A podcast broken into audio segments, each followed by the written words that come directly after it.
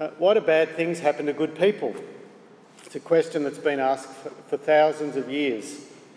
And I'm guessing by quite a number of people in Australia recently. Uh, we've just experienced one of the worst bushfire seasons on record. Did you know 27 people lost their life during the bushfires? Uh, and then that was followed with bad floods in many parts of Australia, just to top off uh, the, the, the disaster. But I guess at least we're not New Zealand with active volcanoes like Mount White that exploded last year, killing eight tourists, uh, or earthquakes in New Zealand, like the Christchurch earthquake in 2011. Uh, 185 people were killed there, with many more injured. Who do you blame when it comes to natural disasters? Who can you get angry with? Well, for many people, the answer is God. And so they refuse to believe in a God who'd let those sorts of things happen. Now, the Bible's got all sorts of things we can say about the subject of suffering and why bad things happen. But one thing it does say is that being a Christian doesn't stop bad things from happening. I'm not sure if anyone's done the analysis, but it seems to me that God's people are just as likely as anyone else to suffer tragedy, life threatening illness, death of loved ones, destruction of property. Uh, maybe even more likely. Joseph's a good example of that. Uh, one of Jacob's 12 sons, his story takes up nearly the rest of Genesis from 37 all the way through to 50. Uh, and in the second verse of chapter 37, we see he's tending the flocks with the rest of his brothers. And if anyone should ask the question, why do bad things happen to good people? It's Joseph. In fact, sometimes it seems that the more he does the right thing, the more trouble he gets into. Part of the problem is he's Rachel's son, that's Jacob's favourite wife, and so uh, Joseph is his Jacob's uh, favourite son, especially after Rachel has died. That's back in chapter 35. So in verse 3 of chapter 37, we're told Jacob made a richly ornamented robe for him. Uh, Joseph's Technicolor dream coat, if you like the musical. Now, understandably, that makes his brothers jealous. Uh, but to make it worse, Joseph is a dreamer and he has a pair of dreams whose meaning is pretty obvious. You don't need to have the gift of interpretation to work these ones out. Uh, he says that they were binding corn in a field, all the brothers, and his sheaf stood up while all the others bowed down before uh, his brother, uh, before Joseph's uh, sheaf. Another dream, verse 9 sun, moon, and stars do the same thing before Joseph. And instead of just being quiet about it, which might have been the sensible thing to do, uh, he, he tells the brothers, Oh, I had a great dream last night. Uh, but they're not interested because it seems like boasting, and so their jealousy gets worse. So here's Joseph dressed up in his rich robe. He's a bit like a prince, and now he's telling them about the dream that uh, they're going to bow down to him. Uh, it may as well have been a target painted on his brightly coloured coat. Second half of chapter 37, he's sent out into the fields to check on how the brothers are going, and they've had enough and they want to kill him. They're away from dad. It's a great opportunity. Their first idea is to kill him, verse 19, and say a ferocious animal ate him. Uh, Reuben tries to stop them. Verse 21, the plan changes. Just take his coat, drop him in a hole, which they do. At least they won't have blood on their hands. Reuben's plan is to come back and rescue him later. The other brothers see a camel train, a load of Ishmaelites heading to Egypt. Uh, and so Judah says in verse 26, which is quite interesting, what profit can we gain? What can we gain if we just kill him? If we just leave him there? At least we can get some money, seems to be what he's saying, if we sell him. Uh, and that's what they do. Reuben comes back, perhaps he's been checking the sheep. Verse 29, he sees Joseph's gone, he's distraught. The brothers take Joseph's beautiful robe, they kill a goat, they dip it in the goat's blood, and they take it back to their dad in verse 32 and they say, Look at this, do you recognise it? Of course he recognises it. Uh, this is deceptive coat number one in these chapters. And it's just like what Jacob himself did to fool his father Isaac. Do you recognise it? Same tools, some clothing, and a dead goat. Uh, he did it using those tools to convince his father that he was actually Esau. And now his sons are doing the same thing to him. At the very least, it's poetic justice some clothing and a dead goat to fool him. And how cold hearted can those sons be as they stand around their father who's weeping, who's broken hearted, and the cruel sons just look on and they don't say a word? Now, we may feel sorry for Jacob here, but let's not forget Joseph. Put yourself in his shoes. You're totally unaware of your brother's plans. Uh, you, are walking across the field towards them, you give them a friendly wave, and as you arrive, they circle you, they grab you, they strip you, and before you know it, you're at the bottom of a well looking up at a small patch of sky. And it gets worse. It's, that's the best of it. The best thing that happens in your day, really, you're at the bottom of the well because uh, before long you're dragged out and handed over as a slave to slave traders headed for Egypt. He was probably a teenager, the age of many of you guys. Well, chapter 38, the scene switches back to another brother who's just been mentioned in chapter 37. It's Judah. Here's a story to make your hair curl. This one is definitely not G rated, so if you're uh, under 12, don't, don't go and read that one. That's just going to make you read it, I suppose, isn't it? So don't read it. Well, it's a story we're going to leave for another day, but I think chapter 38 is there to contrast with chapter 39 because the two chapters make up a couple of stories about desperate housewives. One's to do with Judah. Judah behaves disgracefully. The other one's to do with Joseph, who behaves like a thorough gentleman. Chapter 38 is a story about Tamar. She's Judah's widowed daughter in law. She's desperate for an heir to get pregnant, to have a baby. Judah mistakes her for a prostitute and says, Come to bed with me. Now, they're words with an echo in the next chapter, which is why I think it's here as a contrast. Uh, we'll see a mirror image in the next chapter. Same proposition is put to Joseph come to bed with me, but with very different results. So, enough said on 38. Let's move on to 39. The spotlight's back on Joseph, a story about another deceptive coat. He's sold as a slave to Potiphar, and he excels, he, he flourishes. Yes, bad things are happening, but God's in charge. Somehow he's bringing blessing out of this bad situation. Uh, we're told in verse 2 the Lord was with Joseph and he prospered. Now, slaves go, Joseph's at the top of the tree, really, isn't he? He's, he's wise, he's trustworthy, he's competent. Potiphar can see that God's with him, giving him success, and so he trusts him with everything in his whole house. Uh, verse 6 says he didn't concern himself with anything except the food he ate. Life's pretty good for both Potiphar and for Joseph until you hear the echo of those fateful words back from chapter 38 Come to bed with me. But in the exact opposite situation. Verse 6, we read that Joseph was well built and handsome. And then in verse 7, after a while, Potiphar's wife took notice of him and said, Come to bed with me. Almost the exact words that came from Judah in the chapter before, but now the roles are reversed. Now, if it had been Judah in Joseph's shoes, he would have said yes in a flash, I think. If Judah was there, he'd be the one making the proposition. But here is one man from the whole family who knows the difference between right and wrong.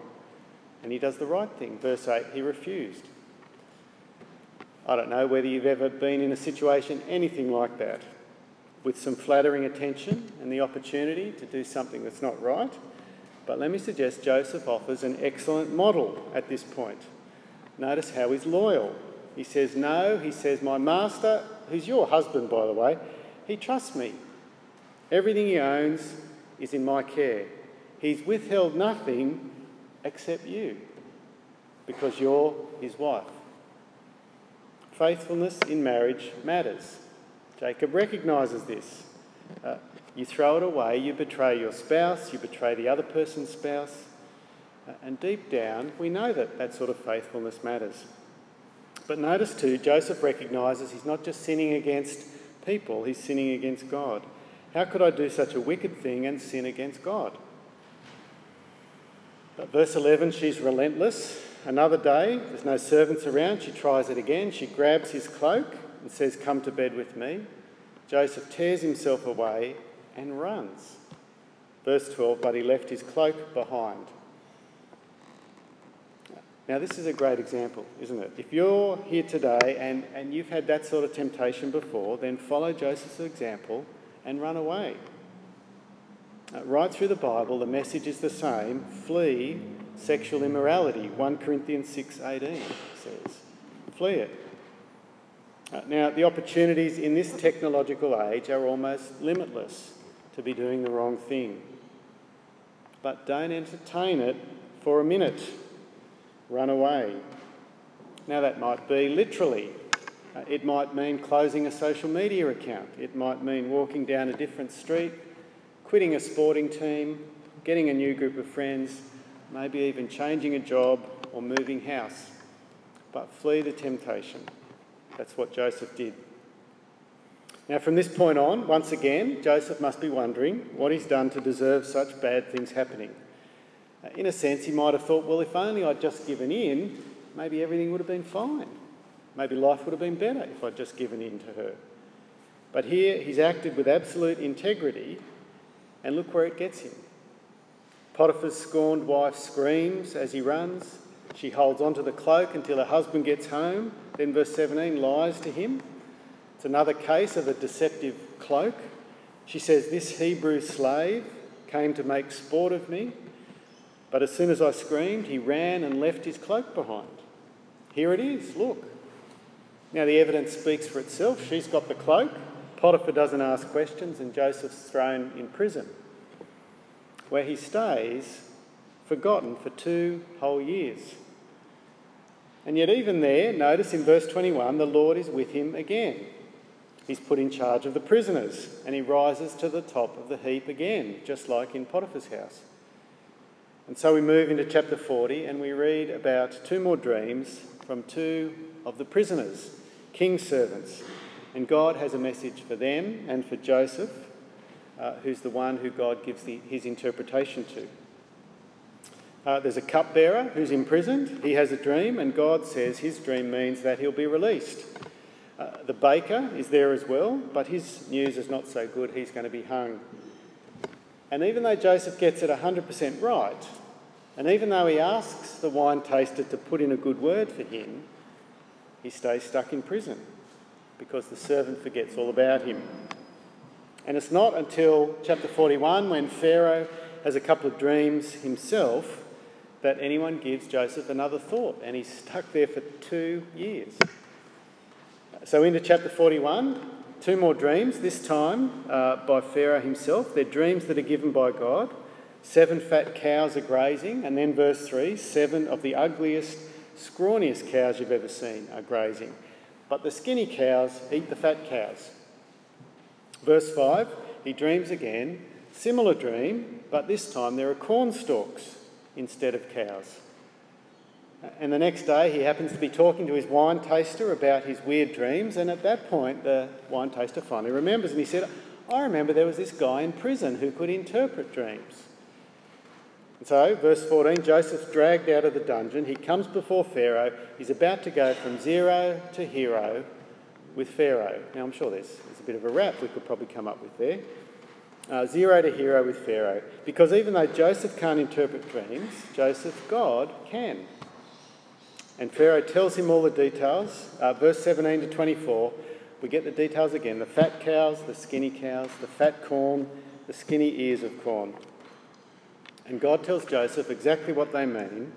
There's going to be seven years of prosperity, followed by seven years of famine. Seven years of unprecedented economic growth, followed by the recession we had to have. And through Joseph, God is actually giving the warning uh, to Pharaoh about what's to come. You see the interesting words there in verse 32 of chapter 41? The reason the dream was given to Pharaoh in two forms is that the matter has been firmly decided by God and God will do it soon. Uh, this isn't a threat, uh, it's not the opportunity to change what's going to happen. It, it, seems like if you get a dream twice, that's somehow, you know, like a, a double double certainty that it, it, definitely will happen. So make some plans. There's no avoiding it. Uh, you know, had, Jonah would, would go to Nineveh and he uh, warned them that their city would be destroyed, but it was like a single message and they said, Oh, we better repent, and they did, and God changed and didn't do it. But, but here he's saying, This is definitely going to happen. No avoiding it. Come up with some plans. Joseph says, Here's the plans. Here's what you should do. You should find someone wise, put him in charge, store 20% of the harvest for the seven good years, and then use that in the seven bad years. It's a good plan. Joseph recognises it and he says he knows just the man to put in charge Joseph himself. Pharaoh says in verse 38 Can we find anyone like this man in whom is the Spirit of God? Interesting comment, isn't it? Joseph is absolutely distinctive. Pharaoh recognises he's got God's Spirit. And so in verse 41, Joseph's put in charge of the whole land of Egypt. He's, he's gone up yet again. He gets a signet ring and a new coat, a coat that makes his old Technicolor coat look plain. He gets a gold chain round his neck, he gets a chariot. It's all part of his employment package and he oversees the economy through prosperity and then into the famine. And it all happens exactly as God had foreseen and God had planned it. The fact is, God put Joseph through all those bad times for this good reason. It's good for Egypt, but it's also good, we find in chapter 42, especially for his brothers. They've, caught up in this, they've been caught up in the same famine back in Canaan. And so they decide when the food runs out that they're going to head down to Egypt as well because they've heard that's where grain is. And you can see in uh, verse 6 of chapter 42, they arrive and they bow down before their young brother Joseph, even though they don't recognise him. And it's exactly what Joseph had dreamed would happen so many years before. Joseph's dressed up in his uh, Egyptian gear, he recognises them, pretends he doesn't. They don't recognise him. We're going to see next week how he's going to put them to the test when they don't know who he is. But what we need to do now, though, is to jump ahead to the end of this story, to, to one of the key verses in the whole book of Genesis, uh, as we ask the question why do bad things happen to good people? Because the fact is, if Joseph hadn't ended up in Egypt, if he hadn't been in the right place at the right time, if he hadn't risen up through the ranks uh, to be where he could ultimately save his family from extinction, then the promises of God would have stopped. They would have stopped with Jacob and his sons all dying in Canaan. It all would have come to nothing. And so we can see why bad things happened to Joseph. Uh, Joseph's brothers treated him badly. He ended up in Egypt as a slave. He spent years in prison. And so, after their dad dies in chapter 50, Joseph's brothers are a little worried. And they say, What if Joseph holds a grudge? What if now that dad is dead, he comes to seek vengeance? What if he pays us back? And they throw themselves at Joseph's mercy. But have a look at Joseph's reply. Chapter 50, verse 19. Joseph says, Don't be afraid. Am I in the place of God? I'm not going to take revenge. God, God's the one that brings justice. And then he says this in verse 20. These are the words I want to focus on. He says, You intended to harm me, but God intended it for good, to accomplish what's now being done, the saving of many lives. So don't be afraid. God worked your wickedness for good. God uses the plans that were aimed to hurt and bring pain and revenge and he uses them to achieve his good purposes to direct, to guide, to raise up a spirit filled Saviour. God gives Joseph his spirit so he can make it through tough times. He can be wise, he can succeed, he can save his family line. God uses those bad things to bring good. Now, I wonder if that reminds you of another situation of Jesus uh, the one who God poured his Spirit out onto, uh, the one who leaders and friends betrayed. He was arrested, imprisoned, spat on, and ultimately crucified. But God used all of that for good. Uh, the perfect, innocent one died to pay our penalty and then saves us. The early disciples understood the way the good came out of the bad in Jesus' life Acts chapter 4. If you're a quick Bible flipper, you might want to flip over towards the end of the Bible, Acts chapter 4. Uh, Peter and John have just got out of prison, been arrested for preaching, and they arrive back at the, at the bunch of uh, Christians who are in a home and they're praying.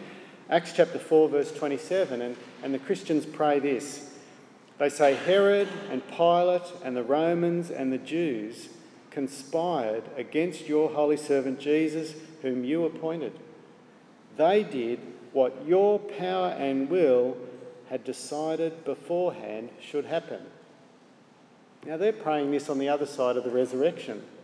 Uh, these Christians recognise that evil men killed Jesus for evil purposes, but that God intended it all for good to accomplish what he achieved the saving of many lives. It's just like Joseph. And so we need to keep all of that in mind uh, as we look at our lives and we wonder and we ask the question, why do bad things happen? Paul says in Romans 8:28, we know that in all things God works for the good of those who love him, who've been called according to his purpose. And we know that, and yet often it's hard to see, isn't it? It's hard to see it in our lives. It's hard to see the good, uh, and it takes stories like the story of Joseph or the story of Jesus uh, to realise that good does come. And for Joseph, at least, it took years, didn't it? But look at where Paul goes on to direct our attention. Romans 8:28. He said that God works good, but he points us not to look at the bad that's happening in our life, but to, but to look to Jesus. He's the reason we can be hopeful that good will come out of the difficulties in our life. Uh, so, verse 31 of Romans chapter 8 Paul says, If God is for us, who can be against us? How can he be so confident? Well, he goes on, God who didn't spare his own son, but gave him up for us all, how will he not also, along with his son, give us all things? He's done the greatest good. He's going to bring further good out of our difficulties. Look to the cross when you wonder where the good is, as we try to work out whether God has planned what's best for us. We need to ask, as we ask that question, uh, why do bad things happen? Uh, Paul goes on, who can bring any charge against those whom God's chosen? It's God who justifies. Who will condemn? Christ Jesus, who died, more than that, who was raised to life, is at the right hand of God interceding for us. Who can separate us from the love of Christ? Uh, think of all the bad that might happen to you. Can trouble, hardship, persecution, famine, sickness, uh, nakedness, danger, or sword? Nothing can separate us from God. None of those bad things. And so when you're in your dark days and nothing seems to be going right, uh, there's every reason for you to keep trusting God. Paul says we can be sure of it. The cross is our guarantee that our God is reliable and trustworthy. Let's pray. Heavenly Father, we pray that uh, as we travel through life, uh, there'll be ups and downs, but we pray as we go through the, the low points uh, that you'd help us to trust you. Uh, we don't know how things will turn out. Uh, we can see how they turned out for Joseph and for Jesus, uh, and yet we don't know for ourselves. we pray especially for any here the, this evening, Lord, who are going through a, a really tough time. Uh, help them uh, to trust you. Help us uh, to be encouraging and supporting them. Uh, and we pray it, through it all that we might find you to be faithful and trustworthy. Uh, and we pray all of these things in Jesus' name. Amen.